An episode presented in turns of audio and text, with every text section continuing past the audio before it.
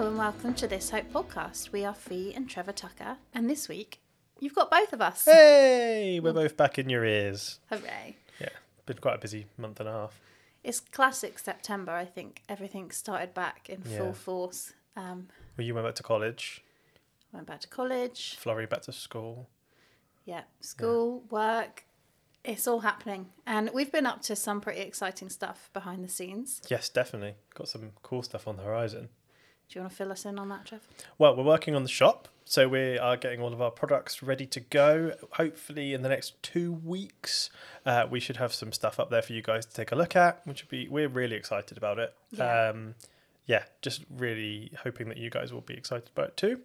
Uh, and also, something that we put on in November that's going to be happening is Yeah, so if you are local to the High Wycombe sort of Buckinghamshire area, on the 18th of November, we are going to be involved in a Christmas market where we will have um, all our range from This Hope, and there will be some other brilliant uh, local Christian business um, makers and sellers, Yeah. and that's going to be happening at Holy Trinity Hazlemere on the 18th of November. So there will be some uh, we'll put some stuff on, on our socials about it so you guys can see more information Yeah. a little bit closer to the time but save the date for now because Yeah. Christmas is coming up fast. terrifyingly so yes I love Christmas.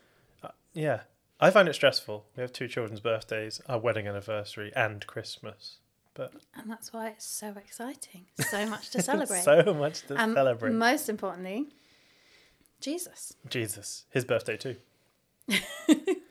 um, right well this week we have a brilliant guest for you um, this is a great interview that you, you did with with debbie Yeah, so we have Debbie Barnett. She and her husband run St Andrew's Bookshop. Um, make sure to check them out. Uh, we'll link them in the show notes. Um, Debbie is just the most incredible sister in Christ to me. She is so brave and um, she has just such an amazing reliance on God. Um, in this interview, she shares hers and her husband's journey of how their firstborn was um, born severely disabled and just the journey they went through um, with that. Um, just a note to say that um, she is going to be discussing the loss of a child, so please do um, only listen if you are feeling up to it. Yeah. But honestly, it's such a story of hope. Debbie shares so vulnerably, and it's really blessed us to hear her story, and we really feel like it will bless others who might be going through similar things. So, um, check it out. Yeah, here we go. Welcome, Debbie. Thank you so much for being here this morning. No problem. It's a real pleasure to be here. Can you tell us a bit about who you are? Uh, my name's Debbie, and I um, am a wife and a mother, and um, I am married to Steve. Um, we've been married for 22 years. Wow. And um, we've got three children. Um, so we've got Rosie, who's 13, we've got Johnny, who's 18, and then we have Annie, who would be 20 now. Um, and how do you spend your time? um, mainly working for St Andrew's Bookshop, Yeah. um, and um, uh, hanging out with friends, and running and walking and stuff. Yeah. I had the pleasure of being in a life group with Debbie for many years, um, and you've always been such a blessing with your book recommendations. And you'd always come in and be like, "We've just got this in. This is a new release." And oh, it's just been yeah, you've been such a blessing to us having St Andrew's Bookshop on on the doorstep. Um, can you tell us a little bit more about um, the business and let people know maybe a bit about the Big Church Read as well? Yep. So St Andrew's Bookshop has been uh, a, a Christian ministry on the High Street in Great Missenden for sixty something years. Wow. I can't do the maths. 66 years, I my think. goodness. 1957 it was born. Um, and um, yeah, we, we were able to bless um, the, the church um, not only locally, nationally, but also worldwide with uh, Christian resources um, uh, to, to further their ministry and Yeah. deepen their no- knowledge and love of Jesus. So, yeah, it's been really good. Um, and you mentioned the Big Church Read. Yeah. Uh, that was something which was uh, born three years ago in the middle of lockdown, but it was conceived uh, 13 years ago um, when Steve heard something on local radio or TV or something about the Thames Valley read, Mm-hmm. and that was trying to get everyone in the Thames Valley reading the same book at the same time. Oh, okay. And Steve thought actually this could work for the church Yeah. as well. So um, it took a lockdown and friends from Hodder Faith, um, Yeah. publishers, and um, Andy Bray as well, working alongside each other um, to actually get it off the ground. Yeah. And um, uh, yeah, so yeah, it was born three years ago. Um, September 2020 was our first book, which was The Ruthless Elimination of Hurry Yeah. and um, which was absolutely fantastic. And um, basically, e there's about 40 books in the library now on um, Big Church Read, and each book has been cut into kind of sections or cha- or it's done by chapter. Uh, each chapter has um, discussion questions for it, so you can do it in like a small group or Yeah, as personal brilliant. study or what, however you want to do it. It's it's brilliant. And e- the author has done videos for Mm-hmm. each of these sections as well. We'll do like a little bit of an intro uh, to the to the um, chapter, Mm-hmm. and we'll um, kind of just explain a little bit about it as well. Their thinking behind it, Yeah. and we've had feedback from customers just saying it's you know it's the first time I've finished reading a book Yeah, oh, in that's so brilliant. and you know, Yeah. it's just inspired me to read all the books which I've had stored on my bookshelves Oh, for so the last it's so decade. easy. Yeah, it's easy to buy them, isn't it? And Oh, yeah, never get yeah, around to yeah. reading. The pile by my bed it Yeah. just grows each year. Oh, that's so brilliant. Thank you for sharing. We'll definitely link all of that in the show notes because you've blessed, yeah, St. Andrews has really blessed us and we'd love to share it with our listeners. Um, so, we've brought you on here because we really would love to hear your stories of of hope, your stories in the storms.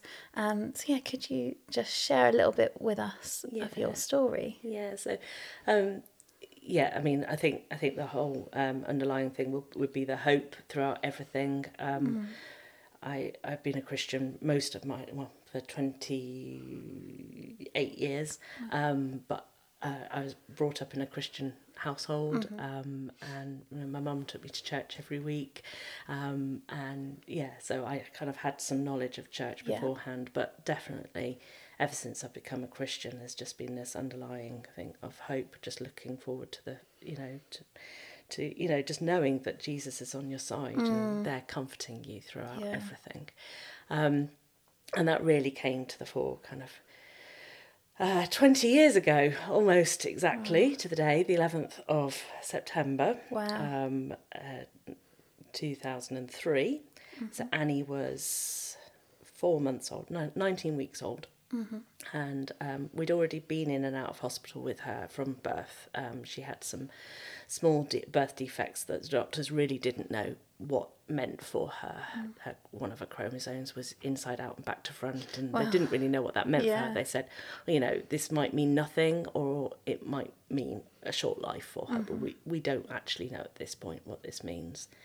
Um, and then September 2003, um, I went to her and she was unresponsive, and uh, I took her to hospital.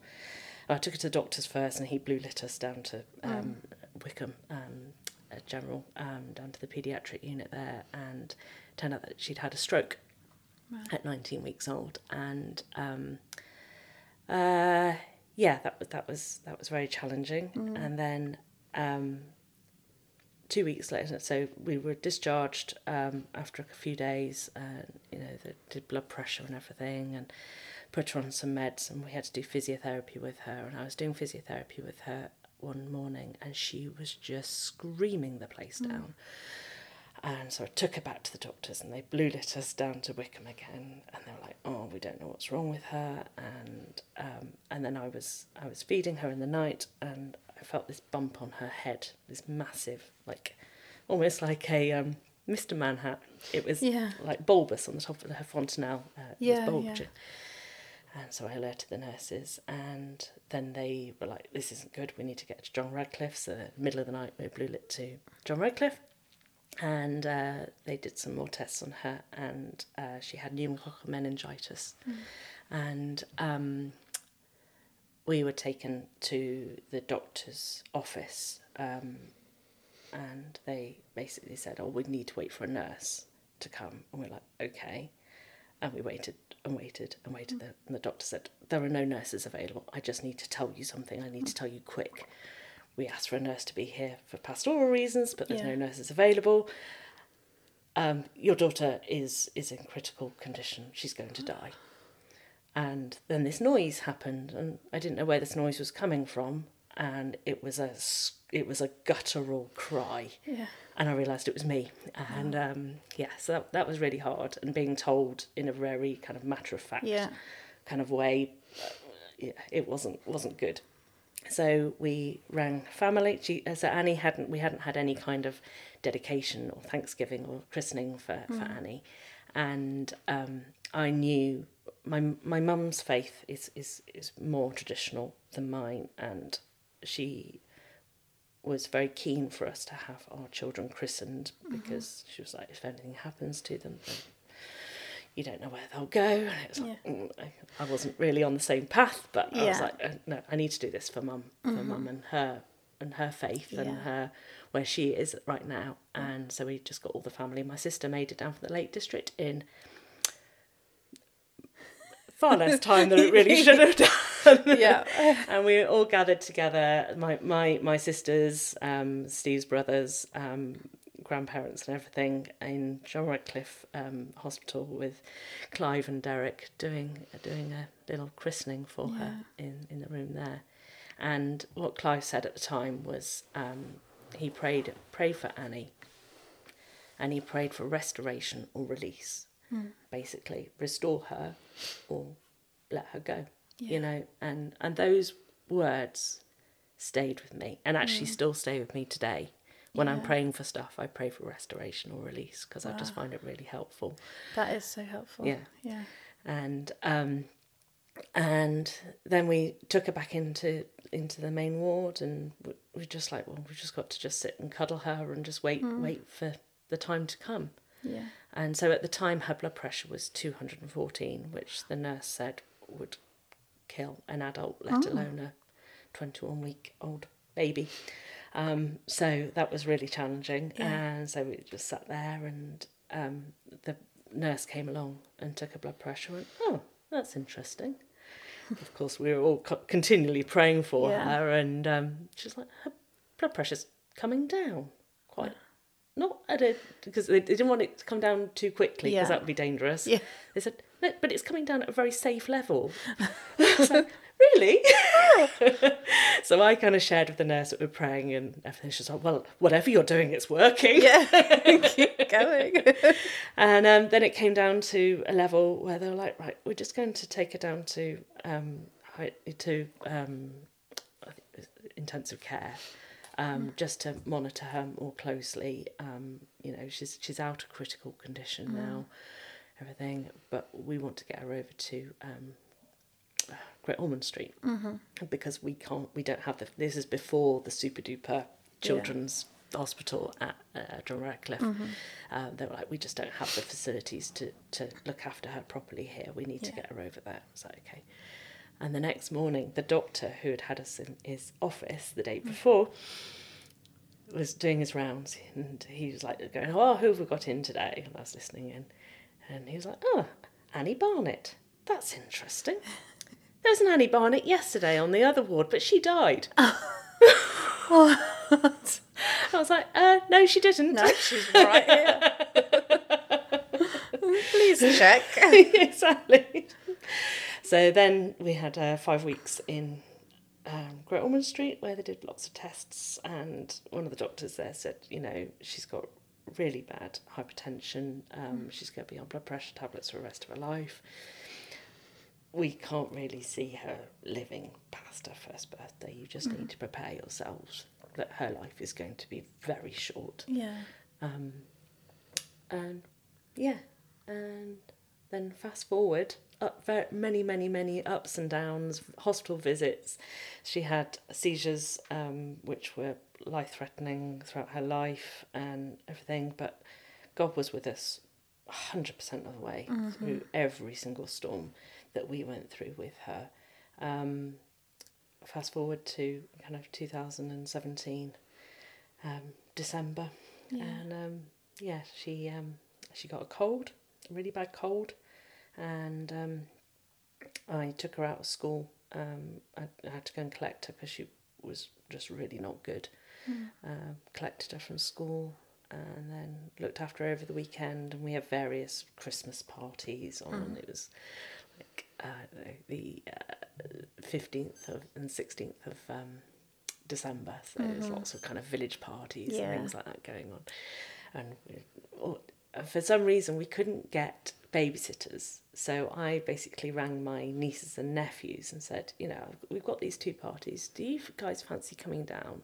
And one could say they could do one night, and the other one said that they could do the other night. And they were like, oh, you know, it'd be nice to come down and hang hang with cousins for the Yeah. for the weekend and stuff. And and then on the Monday, she um, I went into her room again. She was un- unresponsive, and um, I took her into. I, I rang nine nine nine, and um, they took us to Stoke Mandeville, and uh, I met Steve there, and they were like, "This isn't good. Um, we think she's got sepsis, um, and pneumonia, and." Um, we need to take her to John, to um, John Radcliffe, uh, but we're worried that the hospital, uh, the ambulance trip may not be Yeah. good for her. So uh, we signed a DNR for her before that journey, and got to John Radcliffe. And the sky on the way over, I could see out the window of the ambulance, was just an electric pink. It was just incredible. And Annie's favourite colour was pink. Yeah. And it was like, okay, that's nice.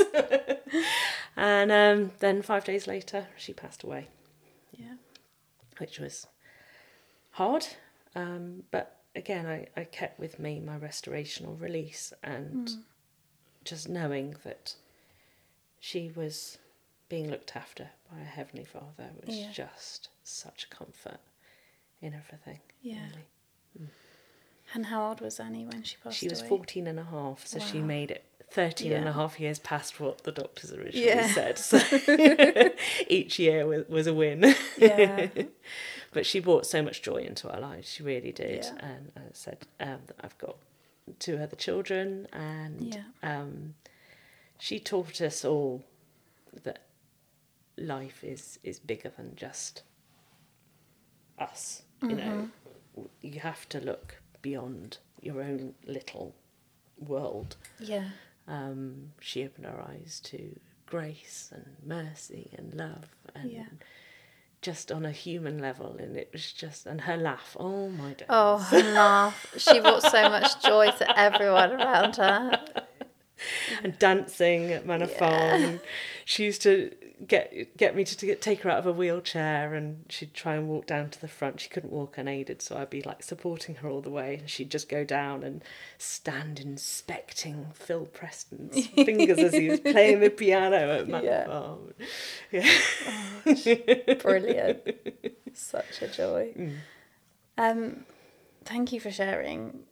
What, how was your faith through all this? And what kind of helped you? What was, yeah, can you just tell us more about in terms of your faith and um, the grief that you were experiencing at different points in your yeah, life? Yeah, the first two years of her life were really hard. Um, I was quite petulant, and I felt everything was very unfair. And Mm-hmm. Yeah. I went quite narcissistic, and Understandable. Why me?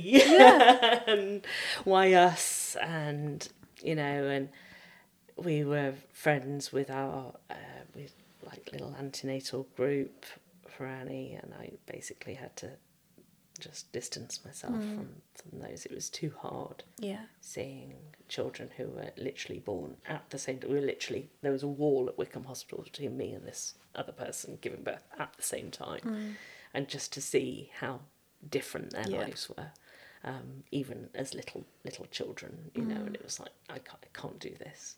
Um, Yeah. So there was there were things I did to protect myself, um, and um, not always helpful, um, but I did what I had to do Yeah. um, to get through it all. Really, um, I hated doing Annie's medicine every day, um, but I, yeah, I just had to learn to treat that as part of my love for her. So I had to kind of look at it in a different way Yeah. and to kind of teach myself this is your lot. Yeah. This is what your life is. Yeah.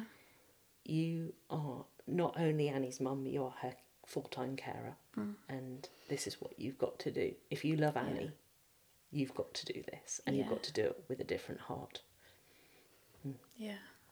So um, when I was pregnant with Johnny and then Rosie, I was really worried the whole time that something was going to be wrong with them as well, and um, that was really hard. But before we had Johnny, I read. It's called a poem, but it's not really a poem. It's a story, and it's called "Welcome to Holland." Um, um, I'd like to share it Yeah, if that's please. okay. If I can get it up, I might have to put my glasses on. For it? Okay, so it's called Welcome to Holland by Emily Perl Kingsley. When you're going to have a baby, it's like planning a fabulous vacation trip to Italy. You buy a bunch of guidebooks and make your wonderful plans. The Colosseum, the Michelangelo David, the gondolas in Venice. You may learn some handy phrases in Italian. It's all very exciting. After months of eager anticipation, the day finally arrives. You pack your bags and off you go. Several hours later, the plane lands. The stewardess comes in and says, Welcome to Holland. Holland? You say? What do you mean, Holland? I signed up for Italy. I was supposed to be in Italy, and all my life I've dreamt of going to Italy. But there's been a change in the flight plan. They've landed in Holland, and there you must stay. The important thing is that it haven't taken you to a horrible, disgusting, filthy place full of pestilence, famine, and disease. It's just a different place. So you must go out and buy new guidebooks and you mu- must learn a whole new language and you'll meet a whole new group of people you would never have met normally. It's just a different place. It's slower paced than Italy, less flashy than Italy. But after you've been there for a while and you catch your breath, you look around and you begin to notice that Holland has windmills and Holland has tulips. Holland even has Rembrandts. But everyone you know is busy coming and going from Italy. And for the rest of your life, you will say, Yes, that was where I was supposed to go. That's what I had planned. But if you spend your life mourning the fact that you don't get to go to Italy, you may never be free to enjoy the very special, the very lovely things about Holland. Wow. And that just kind of summed everything up for me. And then we had Johnny. And then we had dual citizenship, Yeah. Holland and Italy. Yeah. and now we have been moved to Italy yeah. um, since Annie's died. So, yeah, it's a whole kind of continual developing, changing, evolving to your circumstances. Yeah. That I mean, I think that poem would is so applicable that kind of when you have a plan for your life or how you think things are going to be, Yeah, there is a grieving process Yeah. with um yeah, that kind of I think as as humans we always like to ha- know what's happening, have Yeah. a plan yeah, um yeah. and yeah, could that so helpful in so many circumstances. yeah. Um, And it was after I read that, I thought actually it it's okay. It may not be normal, but it's okay. I had a um, file in my phone of planning Annie's funeral from when she was eighteen months old. Wow.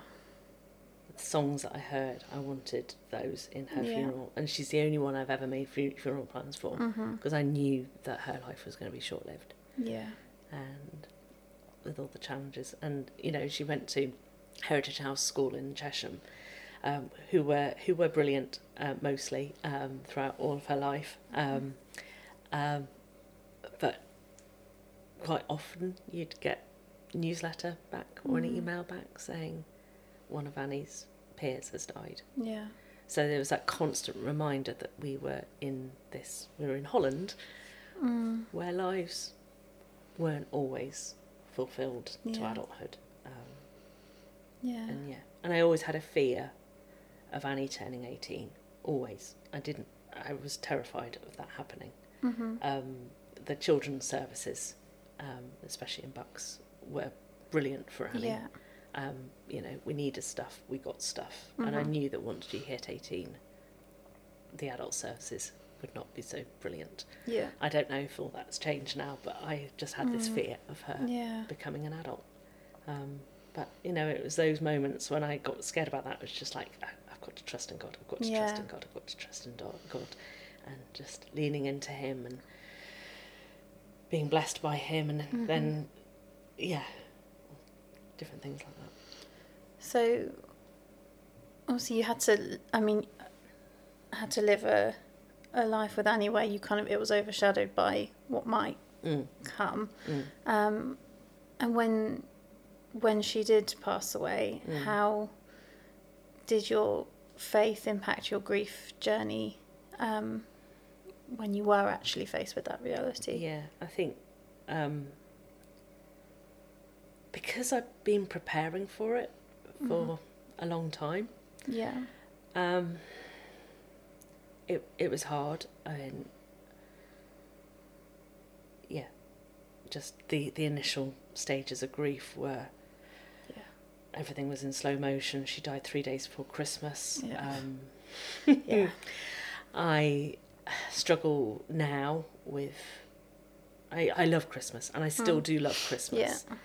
But now I struggle with church um, in December. Mhm. Um, so many of the songs and verses are triggers for that time. Yeah. Um, and yeah, I, I really struggle with with that. And that is something I'm trying to explore a bit more because Mm. I, I, I, I'm a Christian and December is, Yeah. is, a, is a big month for us. It is. Yeah. um, and yeah, so that that that's a work in progress. Um, but um, generally, the whole the whole grief pattern, uh, you know, we just became very practical as a Mhm. family about our grief, and would kind of. I can remember after she died, we were travelling up to Northumberland to go and see my parents. Um, and then we went up to Scotland to stay with some friends. And we had a long time in the car. So we spent that time in the car planning her funeral Yeah. and um, properly this time, not just me and my notes on my phone. Yeah. Um, and uh, then kind of going, oh, we can get a dog now. Mm.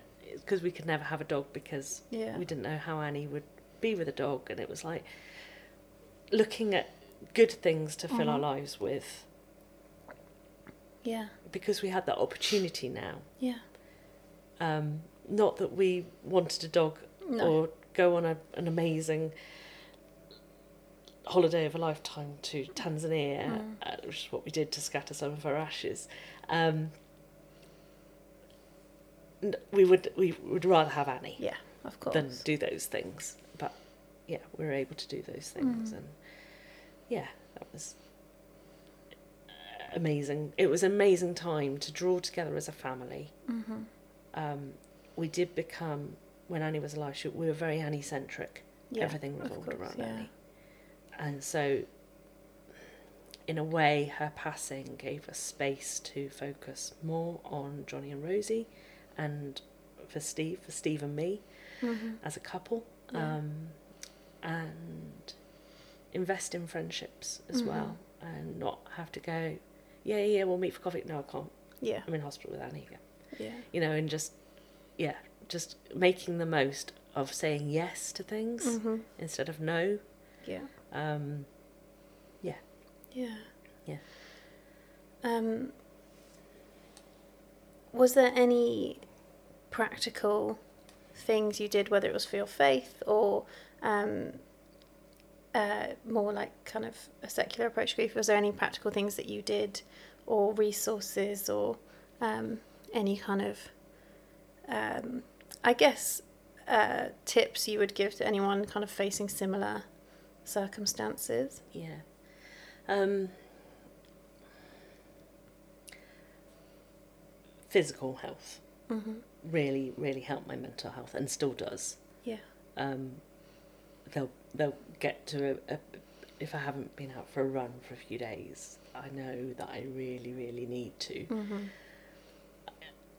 I, yeah, I started running again after Annie died.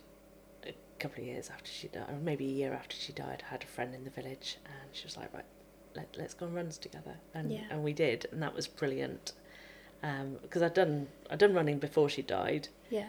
and I did the Great North Run and things like that, but I didn't really, and I did it then for my mental health to cope with being Annie's full time carer Yeah. and just having something for me Mm-hmm. after she died, I stopped running for a bit. And then I was like, right, I'm to start running again. And oh my days, the release. And I just started writing stuff down. I, not journaling as such or keeping a diary, but just as stuff hit me, Mm-hmm. I'd write. And I used to go in, there's a field uh, in, the, in Little Missenden. It's kind of in the middle of the village. Um, there's like a road which goes round kind of two sides of it. It's absolutely huge, huge field.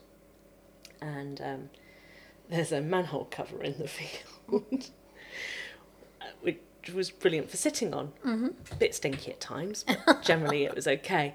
But I used to go for a walk every day, armed with my Bible, my Bible reading notes, and my phone.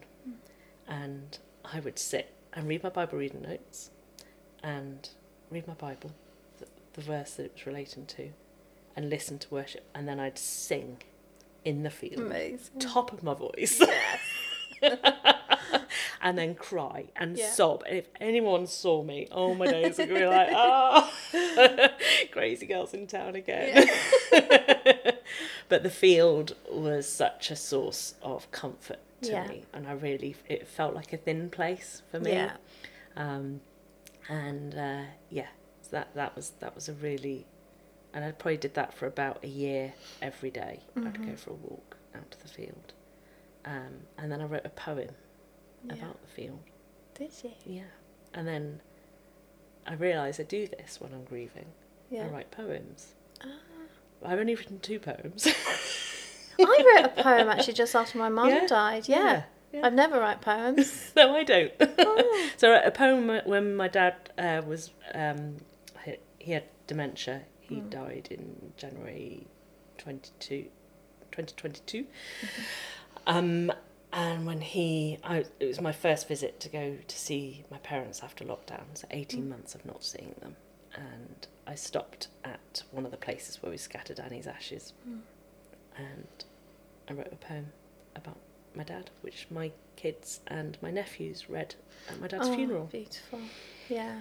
So yeah, just kind of opening my heart and my Mm. mind, and just that kind of bit more creative side, Mm-hmm.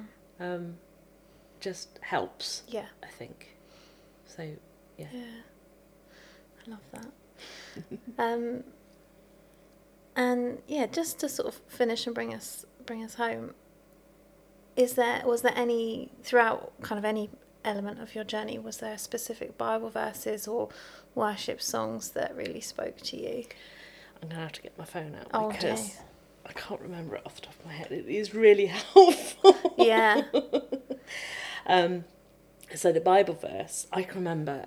You may have been at Life Group that morning. Actually, was when we were over at Barbara's one time. Mm. Uh, we had a breakfast there, and it was about four or five months after. uh, It, it was just in time for Annie's birthday. That was it. yes, yeah, I was there. And um, we, I was feeling kind of, well, what was the point of the last 15 years, 14 and a half years? What, what, yeah. what's the point of it all? She's just going to die. What was the point Yeah. of me going through all that for all this heartache? And um, uh, God gave me. I'm Just got to find it. Yes, 1 Corinthians 15 58. And this is from the ESV. Therefore, my beloved brothers, be steadfast, immovable, always abounding in the work of the Lord, knowing that in the Lord your labour is not in vain.